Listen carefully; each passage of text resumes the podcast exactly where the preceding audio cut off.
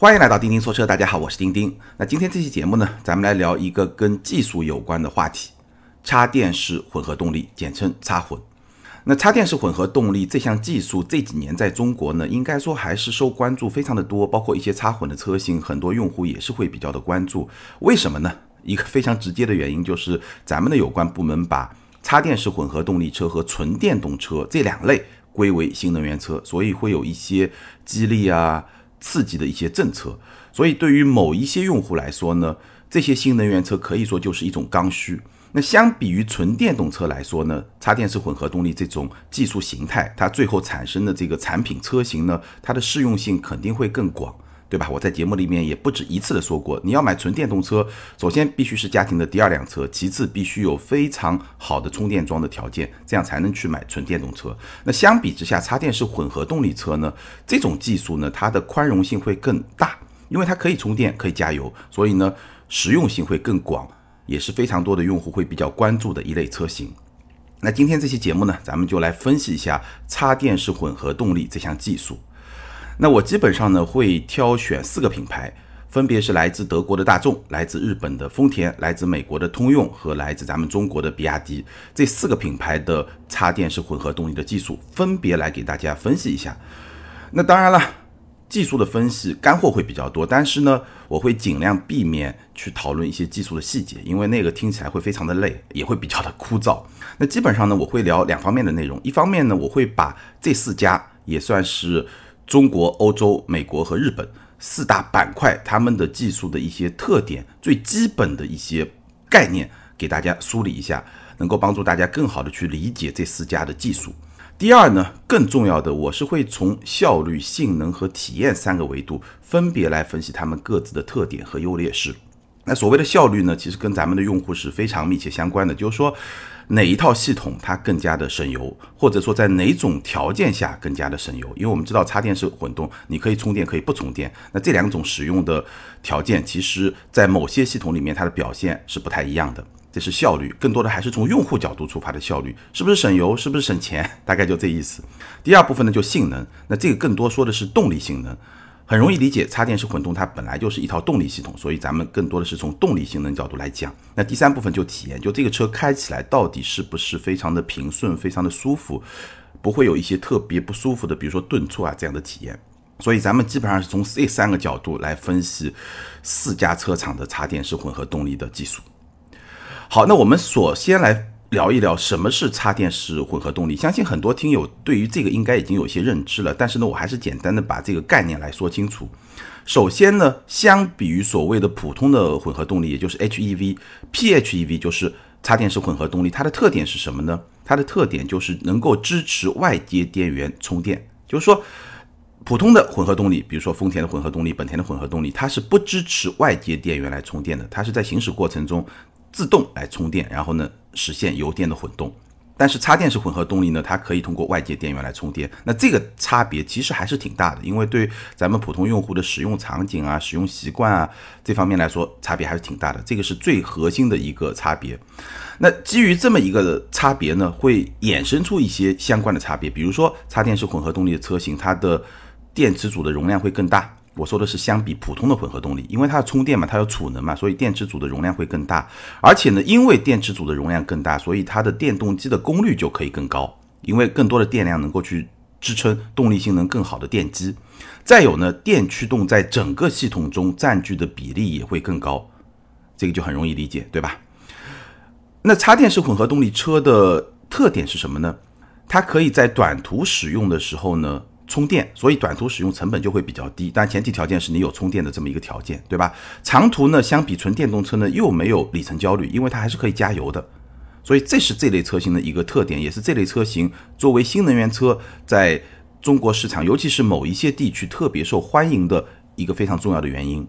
它作为新能源车，还是能够享受到政策的福利，对吧？这个是一个大的背景，所以这个就是什么是插电式混合动力和它的一些基本的特点。那我们要聊插电式混合动力，从技术上来聊的话呢，有一个基础的预备知识，我觉得还是需要跟大家说清楚，因为能够帮助大家更好的去理解我们待会儿去说的几套插电式混合动力。什么呢？就是说电动机它所安装的位置，以及根据这个安装的位置进行的分类。那国际上呢，一般是通过 P 零、P 一、P 二、P 三、P 四来分类的。这个 P 是什么意思呢？就是英文单词 position 它的一个缩写。position 我们知道就是位置，所以说呢，所谓的 P 零、P 一、P 二、P 三、P 四是根据电动机在整辆车中的位置，或者说在整个的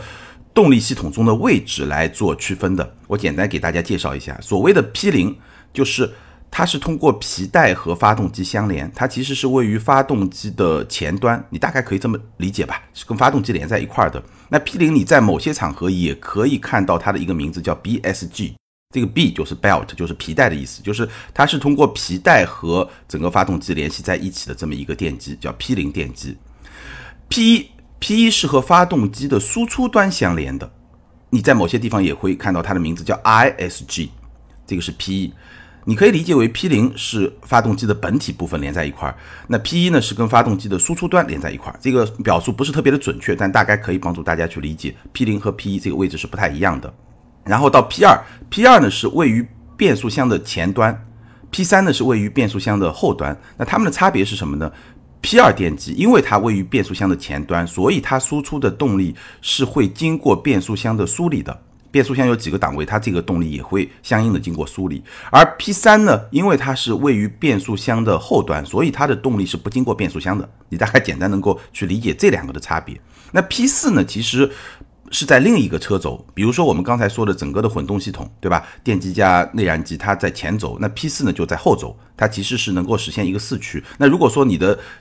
整个的汽油机和电机的主要的驱动系统是在后轴，比如说后驱车为基础做的混动车或者插电式混动车，那它的 P 四呢就是在前轴的一个电机，这也是有的。所以 P 四是在另外一个车轴。那基本上我们就把 P 零、P 一、P 二、P 三、P 四给梳理清楚了。我再简单重复一下：P 零是通过皮带和发动机相连，P 一是和发动机的输出端相连，P 二是在变速箱的前端，P 三在变速箱的后端，而 P 四是在另外一根车轴。好，接下来我们就来分析四家车厂他们的插电式混合动力系统各自的技术特点和他们的优劣势。首先，我们来聊的是大众。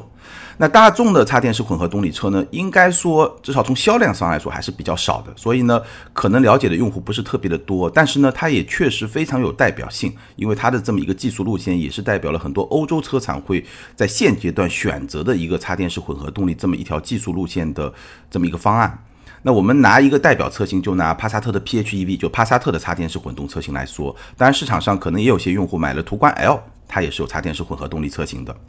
帕萨特的这个插电式混合动力呢，我们先来看一些基本的数据啊，它搭载的是 1.4T 的发动机，150马力，然后匹配一个六档的双离合变速箱，电机是85千瓦，116马力，最大扭矩是330牛米，然后整个系统的最大功率是211马力，400牛米。百公里加速七点八秒，电池组是十二点一千瓦时，六十三公里的纯电续航里程。这些数字我只是大概的罗列一下，大家可以感受一下。待会儿把别的车型放到一块儿，可以大概的感受一下，但是你不用去记。接下来我会跟大家分析一下它整个的架构的基本的特点。简单来说，大众的这套架构呢，就是我刚才说的 P 二的架构。P 二的电机位于什么地方？是位于变速箱的前端，而且它的动力是会经过变速箱的梳理，然后再出来。所以呢。大众帕萨特这个插混，它有非常多的工作模式，比如说它可以通过发动机单独驱动，可以通过电动机的单独驱动，也可以发动机和电机一起来驱动，或者呢发动机驱动同时给电池充电，也可以是制动能量的回收充电。所以它的这个工作模式是非常非常复杂的。但你整体上来说，你就可以理解为发动机、电机它是一个并联的结构，然后呢通过变速箱把动力整合以后，然后输出来驱动车辆。大概就这么一个结构。那 P 二架构的特点是什么呢？P 二架构的特点，大家想象一下，对吧？我刚才说的，其实就是在发动机和变速箱的中间并联上一个电机，所以它的结构相对简单，它可以在传统的汽油车的基础上做简单的改造就可以。结构相对简单，而且呢会比较轻量化，因为结构简单，所以轻量化，这个很自然，可以比较方便的加入到现有的系统中，这个是它的特点。但是呢？P 二架构它的标定是比较复杂的，它如果想要在性能、效率、体验这些方面都做好的话，标定会非常的复杂。所以 P 二架构是非常考验工程师的标定能力和标定水平的。做得好，整个体验就会不错；如果做得不太好的话，就会有各种各样的问题。待会我们会提到。从理论上来说，P2 架构其实是有比较大的提升效率的空间的，因为 P2 电机它位于变速箱前面，所以它是可以去帮助调节发动机的扭矩啊、转速啊，都是可以调节的。因为整套系统是都是在变速箱的前面嘛，那通过这种调节，理论上来说是可以帮助发动机始终保持在一个比较高效的工作运行的区间，从而来提升效率。但是我强调了几次了，这个是从理论上来说，但实际上来说呢，现在我们看到的 P2 架构的插混车型，它大部分啊，不是说全部，大部分效率提升是比较有限的。为什么会这样呢？因为我刚才说的。P2 非常容易的加入到现有的系统，那也是因为这个原因，所以现在的大部分的 P2 架构是在纯内燃机架构的基础上发展而来的，它没有说我专门为了一个混动的架构来做相应的开发。比如说，现在 P2 架构的大部分车型，它的发动机仍然是一个奥拓的发动机，而不像丰田那样，对吧？是一个阿特金森循环的发动机，那那个显然会更加的省油。所以现实情况是什么呢？大部分 P2 架构的插电式混合系统，它本身的效率不是很高。那最后的结果就是什么呢？就是说，如果你每天给它在充电，那你确实会很省钱，因为电价比油价便宜嘛。但是如果假设你不充电，电池电量比较低的情况下，它整套系统的油耗水平不是很低，也就是说没有办法来帮你省钱。这个是从效率的角度来说，从性能的角度来说呢，P2 系统可以有一定的提升。但是不会很夸张，为什么呢？因为它的电机的动力还是要通过变速箱再出来，所以呢，它整个动力就发动机的动力加上电机的动力，它整体系统的动力是受限于变速箱的承受能力的，所以它的动力提升不会很夸张，可以有一定的提升。我们感受一下，比如说我刚才说的帕萨特的插混，帕萨特插混 1.4T 加上一个电机，它的百公里加速是七秒八，对应的帕萨特的 2.0T 就是220马力的那个车型，百公里加速是七点四秒。所以它可以把一个一点四做到接近二点零 T，但是呢没有特别夸张的这么一个性能，大概是这么一个水平。然后体验会怎么样呢？首先它有电的时候体验是相当不错的，就是电量比较充裕的时候，混合驱动的时候，这个体验是不错的。但是呢，因为 P2 架构它的电机，它是一个单电机的设计嘛，对吧？所以它的电机在参与驱动的时候就没有办法同时去发电。所以呢，如果你是一个比较激烈的驾驶，那这个时候呢，比较容易发生亏电，因为这个电机，对吧，不断的在输出，但是没有去发电，没有去给电池补电，那这个时候呢，就会比较容易发生亏电。那亏电状态下呢，驾驶体验还是会比较容易受到影响，比如说动力变差，这个是很自然的，对吧？油耗会变高，然后驾驶呢会有一些顿挫。当然，具体体验如何呢，还是要取决于每一款车的标定水平。这就我刚才说的，P2 架构是非常考验标定水平的。从理论上来说，其实它可以在效率啊，在体验上啊做的还不错，但是呢，比较考验标定的水平。而且呢，单电机确实会在体验层面，我刚才说的比较容易发生亏电的情况。好，这个就是大众的系统，基于 P2 的插电式混动，它的一些特点、优点和缺点。好，第二个品牌呢，我们来说一说丰田。丰田我们知道做混动已经是大名鼎鼎，对吧？已经是非常非常厉害了。那它的插电式混动怎么样呢？我们拿一个代表车型，就是现在市场上有的卖的卡罗拉双擎一加。就在卡罗拉双擎的基础上，加上一个插电式混动的这么一个功能，就变成了卡罗拉双擎一加。那这款车它搭载的是一个1.8升的自然吸气发动机，99马力，电机呢是53千瓦，72马力，最大扭矩是207牛米，整个系统是一百三十六马力。所以我们看一下数字，你可以感受一下，整个系统是一百三十六马力，百公里加速十一秒多，电池组是10.5千瓦时的电池组，纯电续航里程55公里。我们知道丰田的混动系统叫 THS 系统，对吧？这套系统其实是一个比较特别的系统。严格来说，我觉得是没有办法用我们刚才说的 P 零、P 一、P 二、P 三、P 四这么一个架构把它囊括起来的，因为它的这么一个 THS 系统的特点是什么呢？它把汽油机和电动机整合成为一整套系统。就它的整合性会更强，它不是说在发动机和变速箱中间加一个电机，或者后面加一个电机，或者前面加一个电机，不是，它是把电机和发动机通过一套非常复杂的齿轮完全都整合到一块儿，它们是共同来工作的。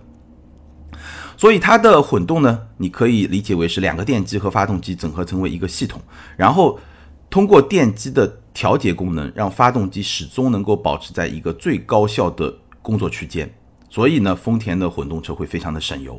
那所谓的插混就 PHEV 呢，其实是增加了电池的容量，同时呢扩大了纯电模式的运行工况的区间。如果是丰田的普通混动车型，它的纯电的运行工况会比较窄，车速不会太高。但是呢，插混车型因为电池容量更高，所以它把整个纯电模式的运行的工况的区间呢就可以扩大了。这个就是插电模式。所以你能够看到一个非常重要的特点是什么呢？丰田的插电式混动，它完全是在普通混动的基础上做出来的，所以它的特点跟普通混动是比较接近的。比如说，它的效率非常高，无论你充电还是不充电，都非常的省油。所以你可以理解为是在丰田的普通混动的基础上加入了一个插电或者说充电的功能，这个是丰田的插电式混动一个非常重要的特点，效率很高。但是呢，它对性能的提升呢几乎没有。大家还记得我刚才说的数字吗？卡罗拉双擎一加它的百公里加速是十一秒多，那普通的卡罗拉和雷凌的双擎的百公里加速也是十一秒多。我们再去看它匹配的1.8自然吸气的发动机，只有99马力，说明什么？说明它整套系统的每一个部件，从内燃机到整个的混动系统，都是完全为效率去服务的。这个是丰田的插混的一个特点，跟它混动的特点是非常非常接近的。从体验的角度来说呢，丰田的插混它和普通的混动一样的平顺，而且呢，因为它整套系统是在整体的运转，可以在发电的同时，然后来驱动，所以呢，几乎不会出现完全亏电的情况，所以整个体验的平顺性会比较好。唯一的问题是什么呢？唯一的问题是这套系统，因为它整个的性能表现比较的一般，对吧？我们也说了，性能的提升几乎没有，所以在急加速的时候呢，发动机的转速就会比较高，这个时候呢，对发动机噪音控制的要求也会比较高，这个是一个小小的一个瑕疵，你在激烈驾驶的时候可能会遇得到。这个是丰田的系统，然后我们顺便来说一下通用。通用呢，其实现在在中国市场上，就今天此时此刻，在中国市场上，它已经停售了它的插电式混动的车型，可能是要换代或者怎么样。但是在不久之前，其实它是有的卖的。那这套系统呢，我觉得作为美系车的代表，还是可以简单的说一说。比如说，我们可以聊一聊凯迪拉克的 CT 六三零 E，这是凯迪拉克 CT 六的一个插电式混动，搭载的是 2.0T 发动机，276马力，然后一个电机是178千瓦，242马力。四百七十牛米，整个系统是三百四十马力，整个系统基本上大家感受一下，就是一个六缸机的动力表现，百公里加速五点四秒，电池组的容量是十八点四千瓦时，纯电续航里程是八十公里。那通用的技术和结构，简单来说啊，是比较类似于丰田的这个系统，它是把整个电机和发动机用非常复杂的离合器的结构整合在一起，但是呢。通用使用了更加复杂的设计，为什么呢？因为它要避开丰田的专利。其实通用从技术路线上来说是非常接近丰田的这么一个我们叫做 power split，就是动力分流的这么一个路线。就是我把整个动力首先打包在一起，然后呢再做动力分流这么一个概念。那打个比方啊，比如说 CT 六的插电式混动，它是两个电机、三组行星齿轮加上五个离合器。有四种纯电动模式，三个固定传动比的模式和四个可变传动比的模式，你感受一下，我就不说具体的细节了。就这套系统非常非常的复杂，它的原理跟丰田是比较接近的，但是呢，为了去避开丰田的一些专利的技术，所以它整个的实现会更加更加的复杂。那通用的混动，简单来说啊，普通的混合动力的一些车型，包括我们之前看到的像君越的混动，它是会更加强调效率。它是会更加强调省油或者说是节能这么一个层面的设定。那插电式混动，比如说我们刚刚提到的 CT 六，凯迪拉克 CT 六的插混，它会更加去优化性能，通过电机来提升车辆的性能。从三个维度简单评价一下，从效率的角度来说呢，以 CT 六插电式混动来说的话，这辆车我开过，而且我专门测过它的油耗，实测情况，在亏电的状态下，它的油耗是十一升。百公里十一升，和二点零 T 的汽油车差不多，这就说明什么呢？就是说，这套混合动力系统，你充电的话，它就比较省钱，能帮你省钱。但是如果你不充电，你就把它当普通的混动车来开的话，其实它的油耗并不低，它和普通混动车是差不多的，百公里十一个油，效率不是通用的插电式混动的一个特色。但是它的性能还是有比较明显的提升的，比如说我说的 CT 六，对吧？这个插混百公里加速是五点四秒，但是它是一个二点零 T 的发动机加上一个电机。那相比之下，四零 T 同样是 CT 六的四零 T，三点零 T 四百零五马力，四百零五马力比整套混动系统的三百四十马力还要再多出六十五马力，但是它的百公里加速是五点七秒，而混动是五点四秒，所以这套系统它对性能的提升还是比较明显的。那通用的这个插混呢，整个的体验呢还是因车而异，不同的车有不同的调教，有些偏向效率、平顺性，有些偏向性能，对吧？还是会不太一样。那以 CT 六三零 E 这款车型来说呢，我开下来整体的感觉其实是比较接近四零 T，也就是说比较接近一个六缸的汽油车，整体上来说还是比较平顺、比较自然的。那通用的我们简单说一说，毕竟今天在中国市场上其实暂时已经没有的销售了。那最后咱们来说一说中国的比亚迪。比亚迪呢，我在节目里面专门聊过比亚迪的唐 DM，唐 DM 就是一款插电式的混动，2.0T 205马力的发动机，匹配一个六档的双离合变速箱，然后呢再有双电机，前面是一个110千瓦150马力的电机，后面是一个180千瓦245马力的电机，然后整个系统的动力输出是接近了600马力，所以这个动力是非常强的。其实唐 DM 的这套插混系统，我们待会儿会说，还不只是这个双电机。那这辆车唐 DM 这辆车百公里加速是四点五秒，非常非常的快。整个电池组是二十三点九七千瓦时的电，也就是二十三点九七度电，纯电续航里程一百公里。那我刚刚说了，其实它还不止两台电机，什么意思呢？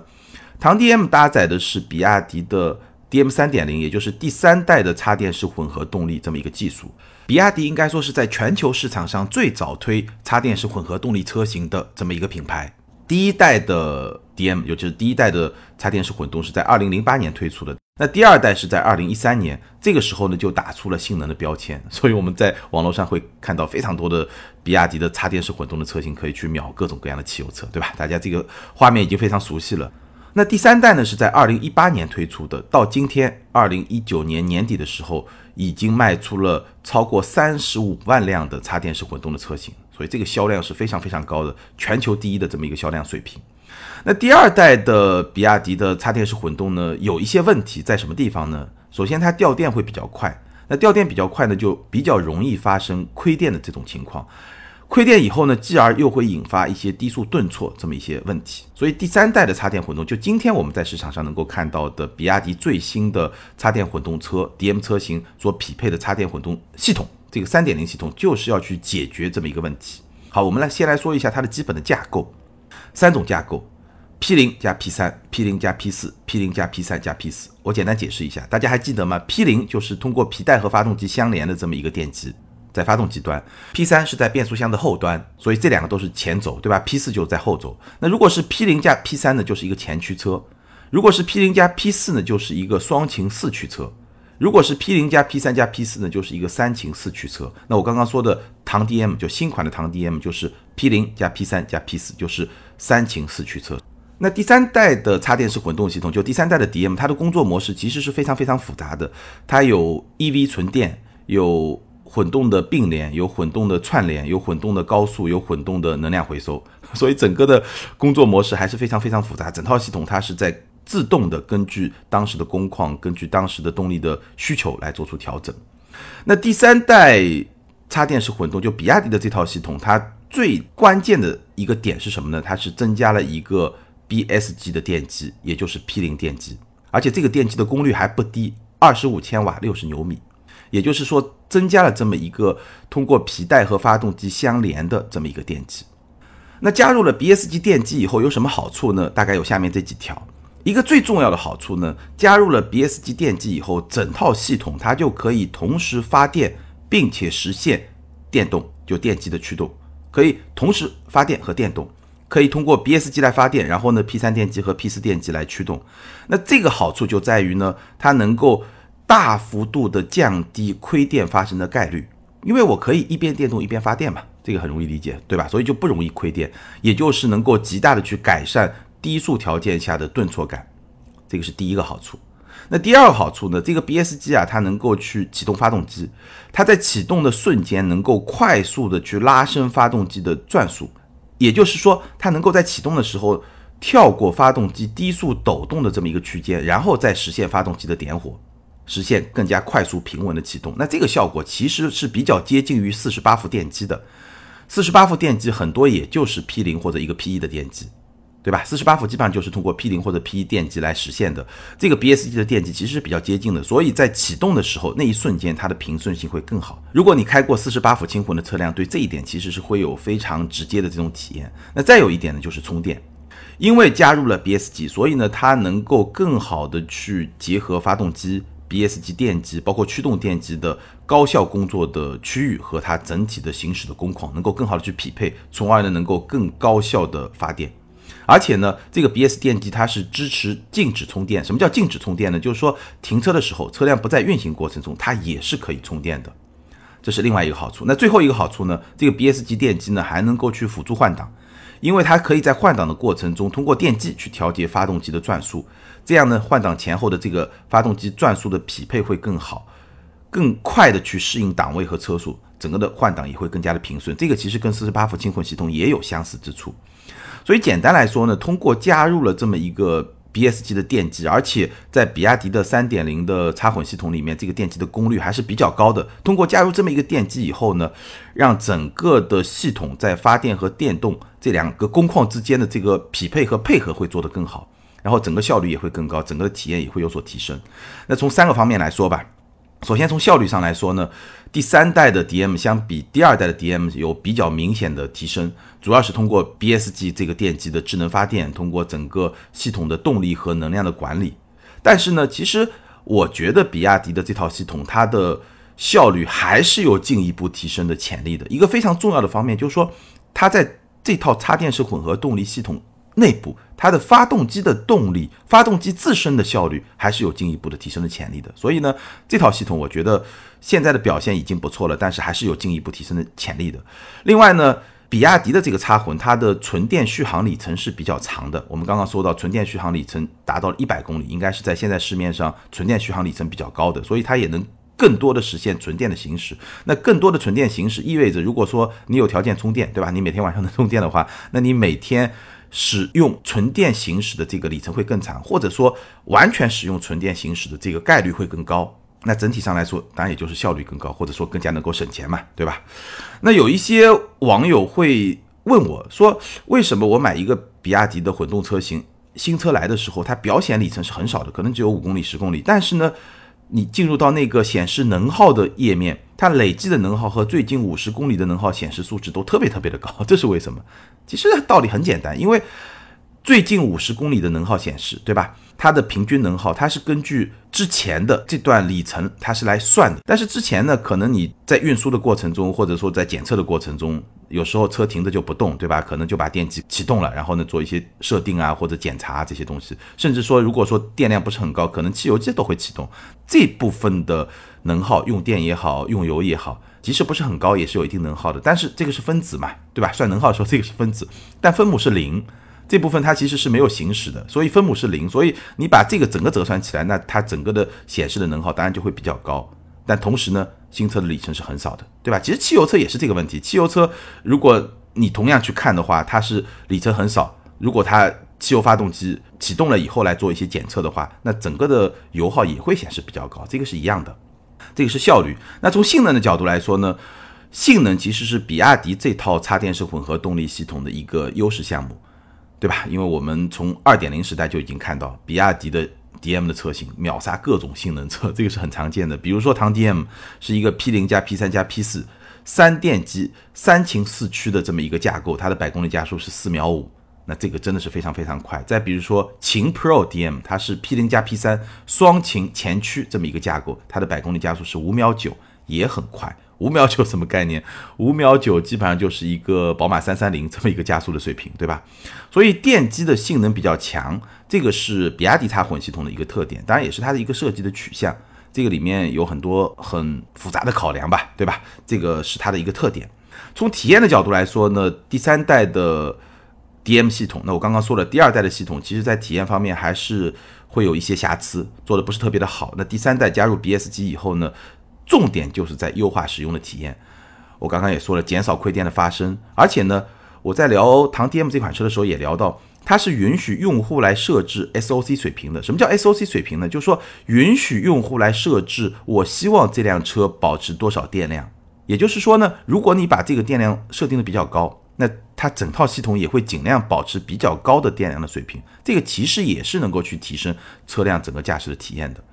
那 B S G 的加入以后，减少了亏电的发生，自然也就优化了顿挫感，整车的行驶也就会更加的平顺。而且呢，刚刚我也说了，它也能够提升自动启停和换挡的这么一个体验。